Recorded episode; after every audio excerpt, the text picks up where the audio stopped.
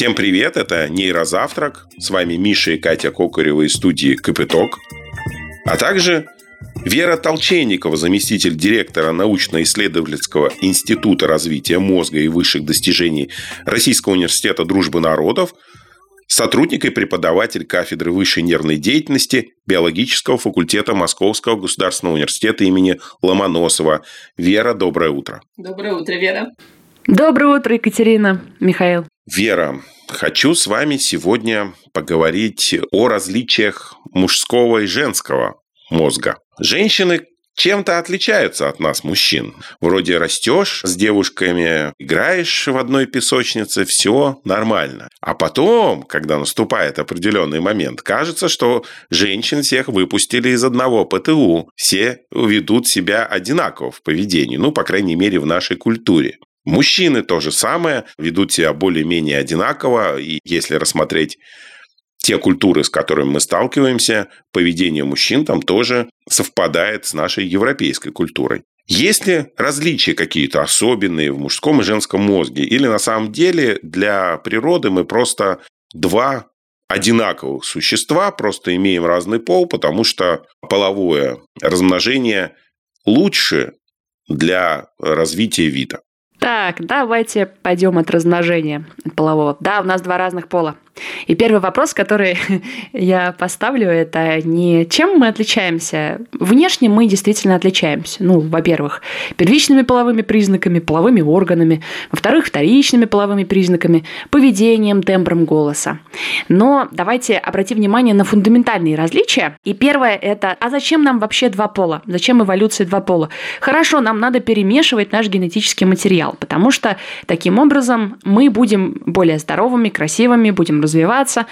Надо перемешивать. А зачем два разных пола? Ну, давайте будем перемешивать, но участника номер один и участника номер два. Участника номер 227 и 455. А зачем два разных пола? А вот в этом и вся фишка. Это называется теория асинхронной эволюции. Исходно, когда в эволюции вообще возникает мужская клетка и женская клетка, Идея неравенства важна и прогрессивна. Исходно во время полового процесса образуются женские половые клетки и мужские. Как правило, женских образуется одна, но зато в ней очень много питательных веществ.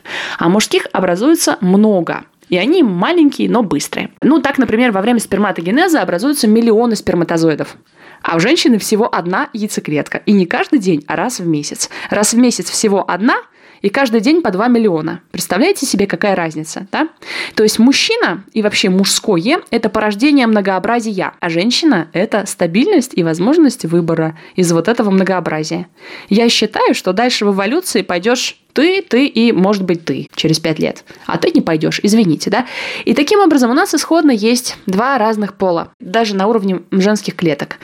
Мужская клетка половая, женская половая клетка. Мужская маленькая, подвижная, их много, женская одна большая. И это неравенство, неравенство мужского и женского уже присутствует на уровне э, простых организмов, даже на уровне одноклеточных организмов. И реализуется на уровне многоклеточных организмов. В чем вообще главная идея? В том, что эволюция асинхронна. И женский пол обеспечивает стабильность вида, а мужской обеспечивает разведку и многообразие, порождение многообразия. Это называется эволюционная теория пола, и автор наш э, соотечественник Геодокян. Эволюционная теория пола Геодокяна. В чем ее суть? Проявление признаков, как правило, э, шире у мужчин. У мужчин встречается больше вариантов разных признаков, а у женщин они ближе все к норме. Так, например, рост – да? Вот у мужчины, например, самый маленький рост, самый большой рост у мужчины. Интеллект. Самый низкий, самый высокий у мужчины. У женщин в общем и целом мы ближе к среднему находимся, как по признакам интеллектуальным, так и по признакам внешним роста, склонности к болезням. Мужчины чаще в два с половиной раза умирают от ковида. Среди мужчин в несколько раз чаще встречается предрасположенность к психическим заболеваниям, в частности к аутизму. Мужской организм в общем и целом более хрупкий. Мужчины на 10 лет, э, ну в России, по крайней мере, живут меньше, чем женщины. Школьная неуспешность, двоечники, э, там, школьники с плохим поведением, у которых двойки по математике. Среди мальчиков таких случаев больше, опять-таки в два-три раза, чем у девочек. Девочки чаще хорошо учатся. Левшество, доминирование левой руки чаще встречается у мужчин, чем у женщин. о чем это нам говорит? О том, что у мужчин э, норма реакции для каждого признака, практически для каждого признака, шире, а у женщин уже. Женщина эволюционирует медленнее, мужчина эволюционирует быстрее. И это дает эволюции устойчивость. У нас есть пол, который сохраняет то хорошее, что у нас было до этого. И у нас есть пол, который порождает варианты, порождает нечто новое. И из него мы выбираем что-то, что потом становится основой нашего будущего. Ну, то есть отцов для наших детей. Тех, кто потом имеет свое потомство. Асинхронная эволюция. Итак, мужской и женский пол отличаются. И различия мужского и женского появились на миллионы лет раньше, чем э, вообще появился человек как вид. И, конечно же, э, мужской и женский мозг ну, во многом сходен, и э, важно понимать, что в общем и целом это похожая штука, похожие структуры связи. И, конечно же, имеет свои нюансы, свои отличия. Отличие главное – наверное, на мой взгляд, это то, что у мужчин сильнее выражена функция латерализации полушарий. Что такое латерализация? Вы какой рукой пишете, Михаил? Правой. Ага, правша. Екатерина, вы? Я тоже правша. Правша, да. Ну, большинство из нас правши и мужчины, и женщины. И это называется латерализация. То есть у вас доминирует правая рука. А на Ближнем Востоке у нас э, большинство левши потому что они пишут справа налево. Нет. Нет. Да, там то же самое. Направление письма и рукодоминантность – это разные. Да вы что? Большинство homo sapiens, да, по всему свету – это правши. Китайцы писали там 5000 лет назад сверху вниз. Это разные вещи, да. Э, главная рука и профиль симметрии, и то, как мы организуем нашу графическую деятельность, ну, то есть письмо. И это не, не коррелирующие факторы. Левшество э, и правшество определяется генетически – то есть, если ребенок левша, это не потому, что его неправильно научили в школе или не в ту э, руку мама ему дала первый раз ложку или вилку. Это потому, что у него другая генетическая программа заложена. Но до 86 года левшество считалось отклонением. Левшей переучивали, даже жестко переучивали, там привязывали левую руку к туловищу, и все это заканчивалось очень печально и плохо, потому что э, приносило детям вред, вызывало стресс, энурезы. В общем, э, переученные левши – это в каком-то смысле люди, которые пострадали от э, неправильного отношения к левшеству. Э, левшество и правшество задается генетически, и это очень важно. Это называется асимметрия. Асимметрия мозга. А почему это, да? Я говорю про руку, а рассказываю про асимметрию мозга, потому что рукой управляет мозг. И если человек правша, это означает, что у него есть главное полушарие. Если вы правша, Михаил, э, Екатерина, то у вас главное полушарие левое, потому что информация от рук э, и от ног приходит в противоположное полушарие мозга. Вы увидите это даже на МРТ-снимках. У вас прям левое полушарие будет больше по объему. И вы всегда по мозгу, по размеру полушарий, по размеру височной области мозга сможете безошибочно определить, это мозг правши или это мозг левши. И это прогресс эволюции, асимметрия наших рук. Но помимо рук у вас также есть главная нога, главный глаз и главное ухо. Вам зазвонил телефон, Катя. К какому уху вы поднесете телефон, чтобы поговорить? Я думаю, что к правому. Ага. Правое ухо. У большинства людей правое ухо доминирующее, но главное ухо может быть левым, не обязательно правым. Еще у вас есть главный глаз и главная нога. И все это называется профиль асимметрии. Мозг асимметричен. Ну так вот, у мужчин асимметрия выражена сильнее – и латерализация функций сильнее. У женщин латерализация функций выражена меньше. И это тоже не случайно. Женщины лучше справляются с многозадачностью. Женщины легче переключаются с одного процесса на другой. И если вдруг у вас будет больше, чем один ребенок, вы поймете, почему это нужно было в эволюции, чтобы можно было следить одновременно за пятью, за шестью детьми и не сходить с ума.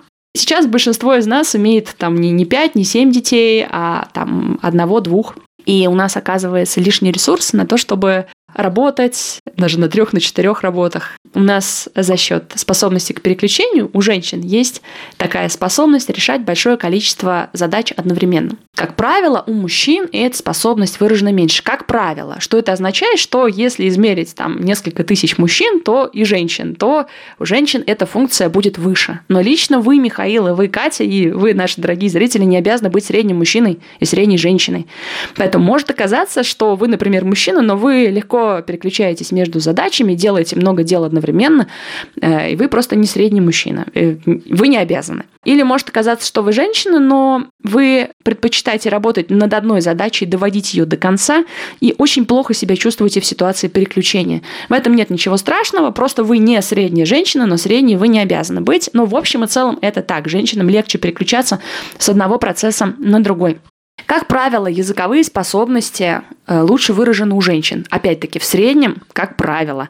Поскольку вы, Михаил, ведущий подкастов, э, я подозреваю, что в этом отношении вы тоже не средний мужчина. Ну и вообще ведущий телерадиопередач, журналисты, филологи, мужчины, как правило, это не, э, не средний в этом, в отношении вербальных способностей мужчины. Но, как правило, женщины легче осваивают язык, легче себя ощущают в ситуации коммуникации. У мужчин, как правило, в этой функции уступают женщинам. Как правило, при решении пространственных задач то есть мысленном вращении трехмерных фигур, ориентации в пространстве, отображении пространства на карте. Как правило, мужчины лучше справляются с такими задачами. Как правило. Женщины хуже. Но важно понимать, что э, вот в частности решение пространственных задач зависит от э, гормонального фона в этом отношении, э, в смысле гормонов, мы тоже не равны. Вы знаете, что есть мужские гормоны, которые определяют развитие организма по мужскому типу, и женские организмы, которые определяют развитие по женскому типу. Так вот, эти самые гормоны влияют и на поведение. У мужчин высокий уровень тестостерона, он вырабатывается соменниками и чуть-чуть э, надпочечниками. У женщин тоже есть чуть-чуть тестостерона, и это чуть-чуть тоже влияет на поведение. Ну так вот, чем выше уровень тестостерона, тем лучше люди справляются с пространственными задачами. Но когда я исследовала этот аспект в Московском университете, я писала компьютерные игры, лабиринты, в которых нужно было находить дорогу, и это было невозможно при отсутствии карты пространства или при условии, что карта пространства была неправильной. Я получила различия. Женщины девушки справлялись с этими задачами значительно хуже, с большим отрывом. И я принесла эти результаты своей научной руководительнице Кире Алексеевне Никольской. Сказала, я напишу сексистскую статью о том, что вот женщины уступают в решении пространственных задач. Я напишу, была полной решимости. Вот. А Кира Алексеевна посмотрела радостно и сказала, а фазу цикла ты у них мерила, Верочка? Я сказала, нет. И Кира Алексеевна больше мне ничего не сказала. А я с этого момента стала э, фиксировать э, фазу цикла женщины. Дело в том, что в отличие от, муж... от мужчины, э, уровень гормонов у женщины меняется да, циклически.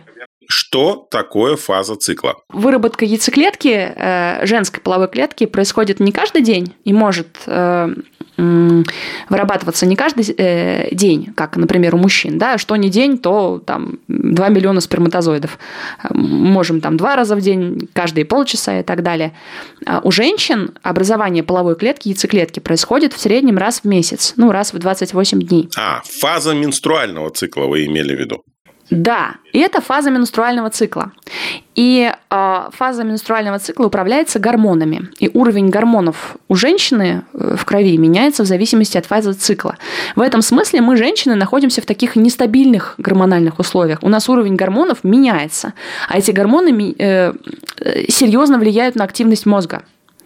И поэтому мы, женщины, вынуждены вот в этом коктейле безумном гормональном думать и плавать. И он у нас разный нестабильный. Ну, все мы знаем, да, ПМС, э, когда уровень прогестерона падает, э, синдром раздражительности, усталости, как мы сразу начинаем своего мужа во всем обвинять, все нам не нравится. И, скажем, э, гормональный фон беременной женщины, который обеспечивает состояние спокойствия, умиротворенности. Да, это разные гормональные фоны.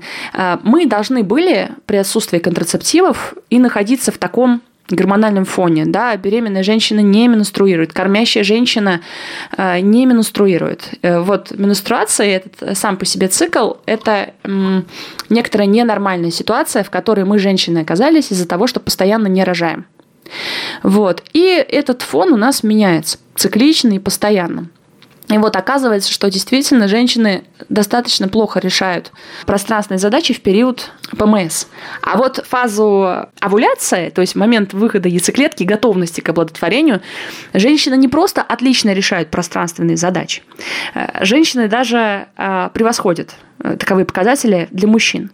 Но в среднем получается, если не учитывать фактор цикла, то женщины справляются с пространственными задачами хуже.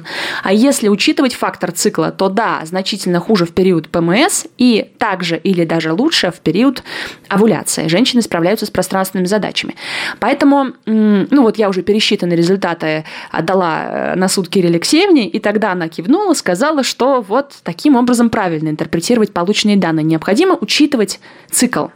Поэтому физиологи предпочитают самцов для экспериментов. И все э, факты или все гипотезы вы прежде всего проверяете в лаборатории на самцах. И если что-то получили, то потом уже используйте самок, потому что у самок на все накладывается вот этот месячный цикл. А э, лабораторные крысы, вистеры, ну и вообще крысы, грызуны, они менструируют так же, как люди в том смысле, что э, ну, раз, раз в две недели это происходит регулярно достаточно часто, а не раз в год как у многих других видов.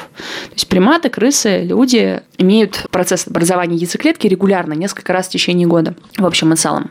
Это важное отличие нас, там, скажем, от рыб, от коралловых полипов. Бедные мужики, над ними все ставят эксперименты. Жены, ученые. Ну да. Потому что э, мы, женщины, отвечаем за константность и за выбор из многообразия, а мужчины за порождение многообразия. Вот. И у вас отсутствует вот этот месячный цикл. Хотя у вас, у мужчин, присутствует суточный цикл э, циркуляции тестостерона, уровня тестостерона и выработки его. И максимум тестостерона, опять-таки, в среднем у мужчин приходится на 8 утра. Вот. Но это другой цикл, он суточный. Э, к нему проще приспособиться. Если мужчина в 8 утра еще спит, Э, сном младенца, то, в принципе, наверное... Что такое 8 утра? Вот вы как-то говорили, что там, допустим, до часу ночи нужно лечь спать, чтобы, э, ну, то есть до 12, чтобы все нормально вырабатывалось. Но ведь все зависит от биологических часов, а не реальных, нет? То есть должен быть какой-то просто цикл сна, цикл бодрствования. Циркадные ритмы – это ритмы, которые связаны с циклом 24 часа. Э, с суточным днем. У нас существуют циркадные ритмы, и они все завязаны на цикл освещенности. Солнечный свет, темнота. И да, все они у нас сбиты из-за освещения, из освещения, из-за того, что мы можем там работать до глубокой ночи. И эти циклы по-разному реализуются у сов и жаворонков. Если мужчина встает рано, да, цикл будет, э, максимум будет 8 утра. Если ваш мужчина сова, пик тестостерона у него будет в другое время, позже. Но в общем и целом у нас есть механизм, который подгоняет циклы наших гормонов под суточный ритм, день и ночь. И это связано с освещенностью. Да, обязательно поговорим о циклах сна в отдельном подкасте. Продолжаем. Итак, давайте подведем очень коротко что на самом деле различия в мозге связаны с различиями физиологии, разными природными обязанностями, да, которые э, заложила в нас эволюция. Но в чем же все-таки еще отличие? То есть почему поведение женщин в большей мере схоже друг с другом, чем э, мужское поведение. Я не про мужчин друг с другом, а вот как посмотришь на женщин, так они почти все одинаково себя ведут. Это особенность какая-то, это что-то специальное или на самом деле это культурное действие? Учат у нас в одной школе, у нас же нет раздельных классов, у нас смешаны. Вот все по одинаковому, все по-разному, я не могу с этим согласиться, но смотрите, тут сталкиваются два аспекта. Первый аспект, что у женщин норма реакции уже они все, в общем и целом, ближе к норме, к среднему значению. У мужчин встречается более широкий спектр, там, от безумия до гениальности. Чаще встречаются крайние формы признаков у мужчин, чем у женщин, с одной стороны. Но э, это если мы будем говорить об э, физиологии, о биологии. Если мы оказываемся в плоскости культурных различий, то на все это накладывается история и воспитание. Разное ожидание от женщин, разное ожидание от мужчин. Ну, возьмем тексты сказок, на которых нас воспитывают. Какие требования в сказке от женщины?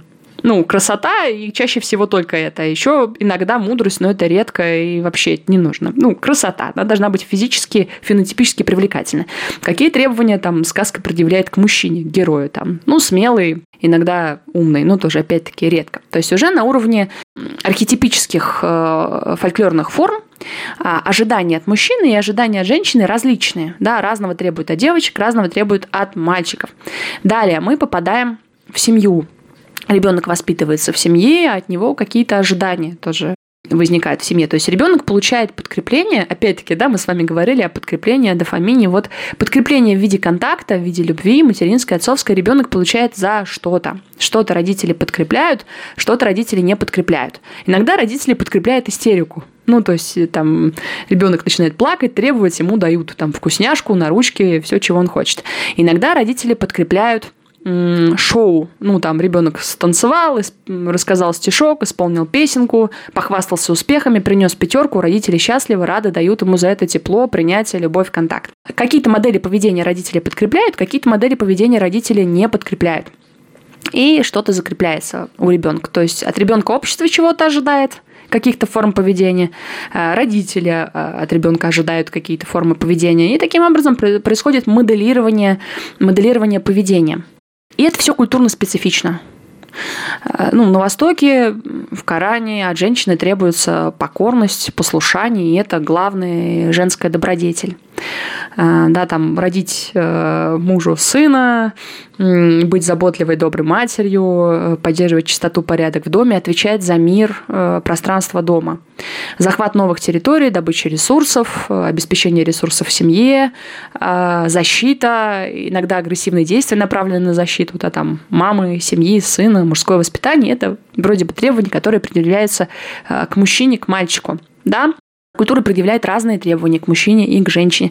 И в этом смысле сейчас мы проходим через некоторый кризис, через некоторое переопределение требований к женщине и к мужчине. Ну, в частности, что изменяется в этих требованиях? Ранее забота о ребенке целиком была прерогативой женщины. То есть мужчина просто обеспечивал там зарплату, ресурсы, дом и финансирование всего этого, но не менял подгузники систематически, не участвовал в уборке, готовке. Сейчас эти функции становится частью э, задач мужчины, да, делегируются. То есть ранее некоторые женские обязанности становятся обязанностями мужчин. Опять-таки, женщины, там сейчас э, женщина, ну как это, общественное требование негласное, да, успешная женщина, женщина, которая построила карьеру, женщина, у которой одновременно и семья, и карьера, еще какое-нибудь хобби, еще она выглядит как голливудская звезда, и пресс у нее подкачанный. Вот какие-то такие требования общество начинает предъявлять скрыто или не скрыто к женщине. То есть происходит изменение социальных ролей, изменение вот этих вот требований. И поскольку, ну, культурно-архетипически от женщины ум не требовался, ну, девочки не демонстрировали там успехи в математике. Как только от женщины начинают требовать э, успеха, решения олимпиадных задач, и это становится поведением, за которое она получает подкрепление, все, женщина начинает его демонстрировать. Поэтому вот эти различия, связанные с интеллектом, интеллектуальными способностями у девочек и мальчиков в школе, они связаны с культурными требованиями. И если от девочки требуется, это если подкрепляется там интеллект, решение задач, ум, стратегия, стратегическое мышление, планирование, контроль, э, амбициозные мысли, самостоятельность, э, э, то эти формы поведения у женщины присутствуют. Если не подкрепляются, не присутствуют. Поэтому есть некоторая биологическая основа. Мы действительно отличаемся биологически. И нейробиологически, то есть мозгом. Ну и требования культурные к нам разные. Эти требования сейчас меняются, пересматриваются, и все это, с одной стороны, хорошо, потому что есть возможность для самореализации и быть тем, кем хотелось бы вне культурных требований. С другой стороны, это кризисный этап, потому что м, требования переделываются, но они не очевидно, не фиксированы. То есть их, они вроде бы есть, и их вроде бы нет. И это некоторая неустойчивость, неопределенность и э, проблема. Вера, а тогда такой вопрос. Говорят, что, не знаю, миф это или нет, э, о том, что у мужчины мозг на 8, 8-12% больше, чем у женщины. Вот. Имеет ли размер значения? И сейчас из, вас, из ваших слов как раз было сказано, что вроде бы нет. Просто если культурно так сложилось, что женщины не требуется решение каких-то интеллектуальных задач, но если женщина подключается к этому процессу, то не факт, что она будет уступать мужчине. Да. А, Кать, мозг мужчины больше. Ура! Факт. Значимо больше. Да, но и, Михаил, рост мужчины больше. Мужчины крупнее. Морковку надо было есть в детстве. Размер, вот в таких, да, там 8%, 8-10% различий, размер и функция в таких пропорциях не связаны. Из того, что мозг мужчины больше, не следует, что мужчина умнее. У нас разный интеллект. И, э, и э, слово «разный» — это хорошо. Это означает, что мы адаптированы к решению разных задач и вместе, как команда, будем эффективнее, чем мужчина и мужчина. Команда гетерогенная по факту пола, то есть команда, в которой мужчины, и женщины, будет успешнее решать задачи, чем та команда, в которой присутствуют только мужчины или только женщины. Ну, как примеры, да, чисто бабский коллектив, сплетни, склоки, какие-то конфликты просто из ничего. Или чисто мужской коллектив, э, в котором, ну, в отсутствие там женщин в коллективе возникают травли, э, агрессивное поведение, вспышки, стычки и так далее. То есть а наибольшим потенциалом обладают гетерогенные коллективы. Не только по факту пола, еще и по факту возраста, по факту э, там, особенностей интеллекта, когнитивного стиля. Гетерогенность – это хорошо. Да, мозг мужчины больше. Нет, из этого не вытекает то, что мужчины умнее. Вот говорят, что там крайние формы, в том числе самые там, опасные интеллектуалы, самый высокий уровень IQ встречается у мужчин. Самый низкий уровень IQ, самые там тупые варианты тоже встречаются среди мужчин. У них шире норма реакции. Да, и в ту, и в другую сторону, и в сторону там гения, и в сторону когнитивных нарушений. И вообще важно помнить, что когда младенец рождается, у него порядка 200 миллиардов нервных клеток. А у взрослого, вот у нас с вами, Миша, Катя, только 85 миллиардов осталось. И это при условии, что мы там не пьем, занимаемся спортом, едим правильную еду. То есть у младенцев больше нервных клеток, гораздо больше, чем у нас с вами. Следует ли из этого, что младенец умнее, чем мы? Конечно, нет. Поэтому соотношение структуры и функции неоднозначное. Из количества качество не вытекает. Важно не то, сколько нервных клеток, а как они между собой договорились. Договорились – интеллект. Не договорились – проблемы со школьной успешностью и так далее. А, путь в никуда. Вот мой ответ на ваш сексистский вопрос, Катя. Спасибо, Вера. Таком случае можно ли предположить, ну тут уже вопрос как к ученому, да, Вера, можно ли предположить, что если культурные роли у нас поменяются, от мужчин начнут требовать женские функции, ну, стабильно женских, к которым мы культурно привыкли, от женщины будут требовать э, олимпиадные задачки решать и э, стратегические всякие мысли выкладывать, то вполне возможно, что ничего точнее плохого не выйдет, если роли поменяются. Или на самом деле вот это разнообразие, скажем так, э, поведенческих или псих, психических, психологических инициатив мужчины от крайне тупого до супергениального, это э, эволюционный метод э, конкретно привнесения разнообразия. И если мы поменяем нашу культурную парадигму, которая, в принципе, из-за вот этого эволюционного метода-то и выходит, то мы на самом деле можем выродиться как вид. Угу. То есть не приведет ли э, изменение социальных ролей и вот это рассогласование социальной роли и биологической роли к какому-то кризису, к краху? Я, знаете, как отвечу? Зна- знаете ли вы, э, почему бюстгальтер застегивается на спине? Михаил. Очень удобно расстегивать. Вот, Кать, как вам кажется, а я не ношу бюстгальтеры, которые застегиваются, потому что это вообще, в принципе, мне было всегда неудобно. Может, у меня тоже какие-то нейронные связи слабые. Так нет, вы же думаете не о себе, а о народе, да? Народ, женщины ходят в бюстгальтеры, которые застегиваются сзади. Почему вообще? Откуда это пошло? Кто придумал бюстгальтер, мужчина или женщина? Как вы думаете? Мужчина, наверное. Мужчина. Кто должен был придумать бюстгальтер? Мужчина или женщина? Вот это для кого вообще радость жизни? Ну, женщина. То есть присутствие женщин на руководящих постах – это хорошо женского интеллекта. Есть задачи, с которыми женщины справляются легче. Есть задачи, которые требуют порождения новых вариантов решения. То есть важно не просто, чтобы, знаете, женщины ушли в политику, а все мужчины остались сидеть дома с детьми.